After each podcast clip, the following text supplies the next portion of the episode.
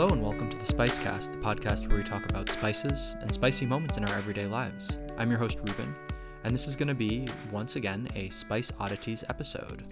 This episode, we're going to be focusing on myrtle, but not just any myrtle. Um, the myrtle family, Myrtaceae, is a large family of plants containing fruits and trees and all, all sorts of things.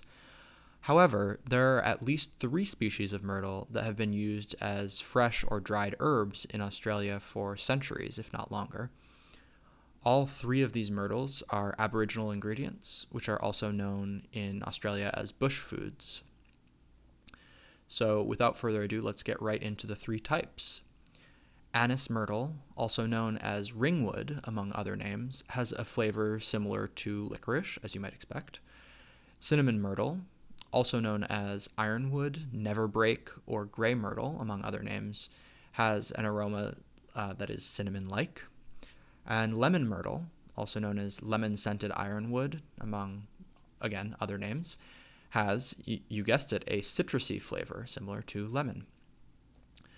The uh, three myrtles have various culinary and aromatic uses. All three contain essential oils that are used for their aromas in the cosmetics industry and the perfume industry. Um, anise myrtle is used in herbal teas and cocktails, as well as in some salads and various dessert applications.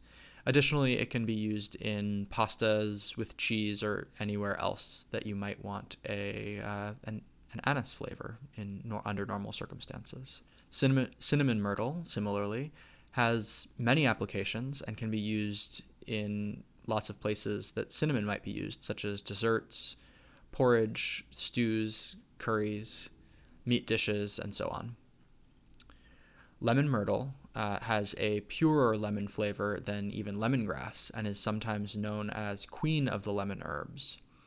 And lemon myrtle has a range of use, culinary uses, including with fish or seafood, with chicken in pasta dishes, in dips such as hummus, in salad dressings, and also in desserts. Additionally, it can be used to make herbal tea and other tangy beverages, and it can also be infused into oils to make lemon flavored oil for drizzling.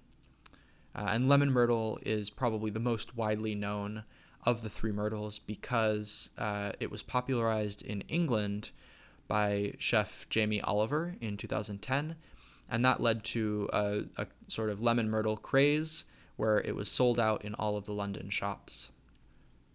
Outside of cooking, uh, medicinally, all three myrtles have some antimicrobial properties.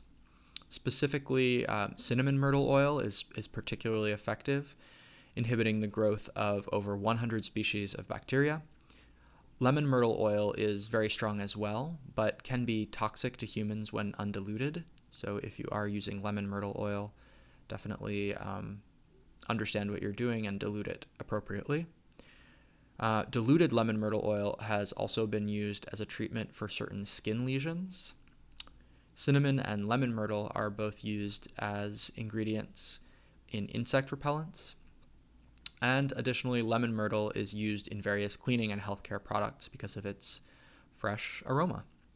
So, not uh, all that many applications for these herbs outside of what you might expect, but they are pretty useful as substitutes or just interesting native ingredients in Australia.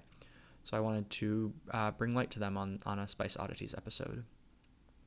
If you've used any of these myrtles, uh, feel free to hit us up at podcast at thespicecast.com or on Facebook at the Spicecast Podcast or on Twitter at the Spicecast. And if you have the inclination, please leave us a uh, five star rating and a review on your podcast platform of choice. We really appreciate it. Thanks so much for sticking with us through this short Spice Oddities episode. With that, I'll be signing off. I've been your host, Reuben, with episode 35 of the Spicecast Spice Oddities Myrtle. Have a good month, everyone.